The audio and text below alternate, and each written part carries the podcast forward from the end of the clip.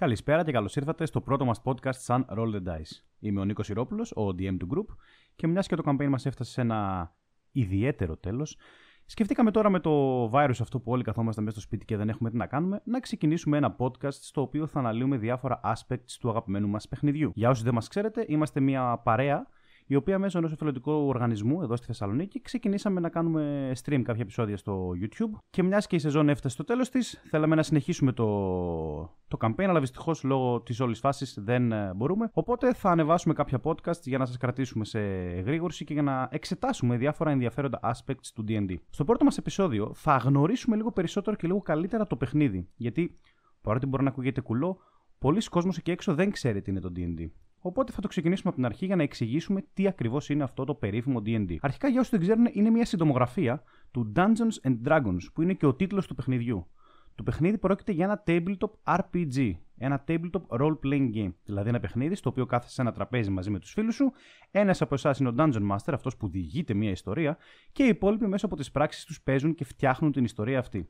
Είναι παιχνίδι ρόλων, δηλαδή role-playing game, γιατί ο κάθε ένας φτιάχνει με μοναδικό τρόπο κάθε φορά τον χαρακτήρα του. Αυτός ο χαρακτήρας έχει κάποιες ιδιαιτερότητες. Έχει, ας πούμε, race, τη φυλή του. Μπορεί να είναι ένας άνθρωπος, μπορεί να είναι ένας νάνος, ένα εξωτικό ή οτιδήποτε άλλο. Και έχει και την κλάση του, δηλαδή το τι ακριβώς κάνει στον κόσμο αυτό. Είναι πολεμιστής, είναι ένας γενναίος μάχος, είναι ένας κληρικός. Κανείς δεν ξέρει. Αυτό είναι και το fun του D&D, το ότι όσες φορές και να παίξεις, πάντα θα έχεις κάτι διαφορετικό, γιατί οι επιλογές είναι πραγματικά άπειρες. Ας μιλήσουμε όμως λίγο σήμερα στο επεισόδιό μας για το πώς ξεκίνησε το D&D και πώς έχει φτάσει στη μορφή που έχει σήμερα. Το D&D ξεκίνησε το 1974 με την μηδενική του έκδοση, θα λέγαμε, την πρώτη έκδοση, από τον Gary Gagax και τον Dave Anderson. Έχουν περάσει πολλές εκδόσεις από τότε και πλέον είμαστε στην πέμπτη. Αλλά αυτό που καθιέρωσε το παιχνίδι είναι η τρίτη του έκδοση, η οποία βγήκε το 2000 και έγινε revised το 2003 στην γνωστή σε όλους όσους παίζουν Dungeons and Dragons ή αλλιώς D&D, την 3,5 έκδοση. Η 3,5 έκδοση είχε πάρα πολλά supplements και πάρα πολλά βιβλία, πάρα πολλές επιλογές για τους παίκτες, κάτι το οποίο στην τελική κούρασε και έπρεπε να γίνει κάποιος πιο απλοποιημένο. Γι' αυτό και το 2008 βγήκε η τέταρτη έκδοση, η οποία όμως δεν είχε τόσο μεγάλη επιτυχία. Θύμιζε περισσότερο επιτραπέζιο παιχνίδι και ξεκίνησε λίγο να παραλείπτει το role-playing και δεν ήταν αυτό ακριβώς που θέλαν οι fans.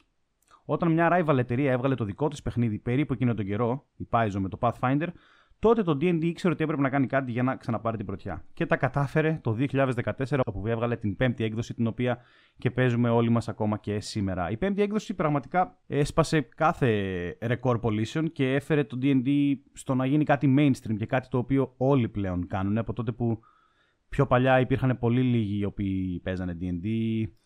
Υπήρχε και μια προκατάληψη ότι έχει να κάνει με κάτι σατανιστικό, έχει να κάνει με κάτι περίεργο, γιατί ειδικά στις αρχές βρισκόντουσαν στα υπόγεια και παίζανε κτλ.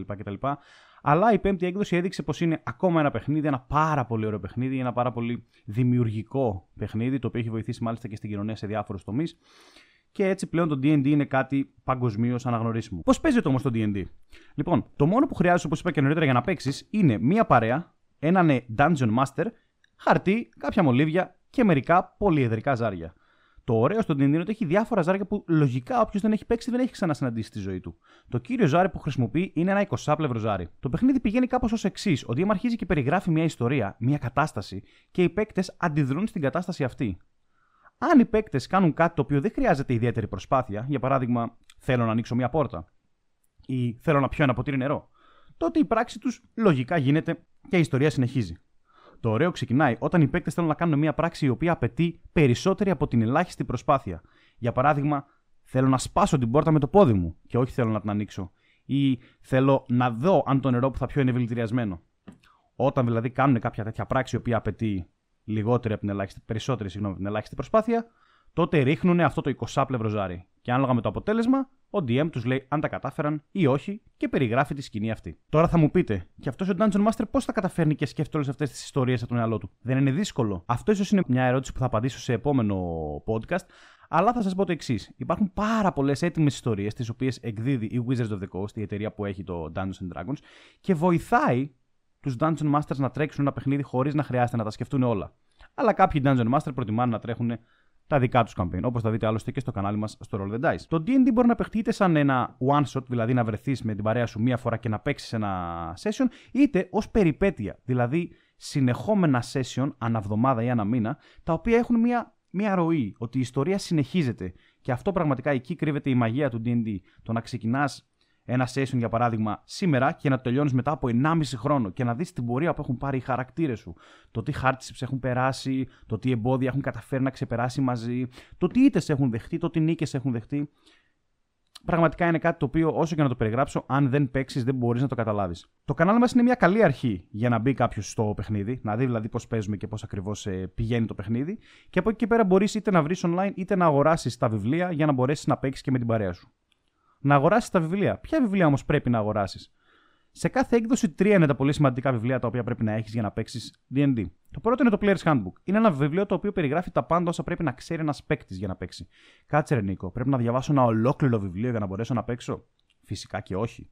Βοηθάει να ρίξεις μια ματιά, κυρίως για να μπορέσεις να διαλέξεις τη φυλή σου, την κλάση σου, κάποιες άλλες μικρές επιλογές. Θα σε βοηθήσει γενικά να μπεις στο mood. Δεν χρειάζεται σε καμία περίπτωση να διαβάσεις όλο το βιβλίο, αλλά σίγουρα θα σε βοηθήσει να ρίξεις μια ματιά. Το δεύτερο βιβλίο είναι το Dungeon Master's Guide, ή αλλιώς DMG for short.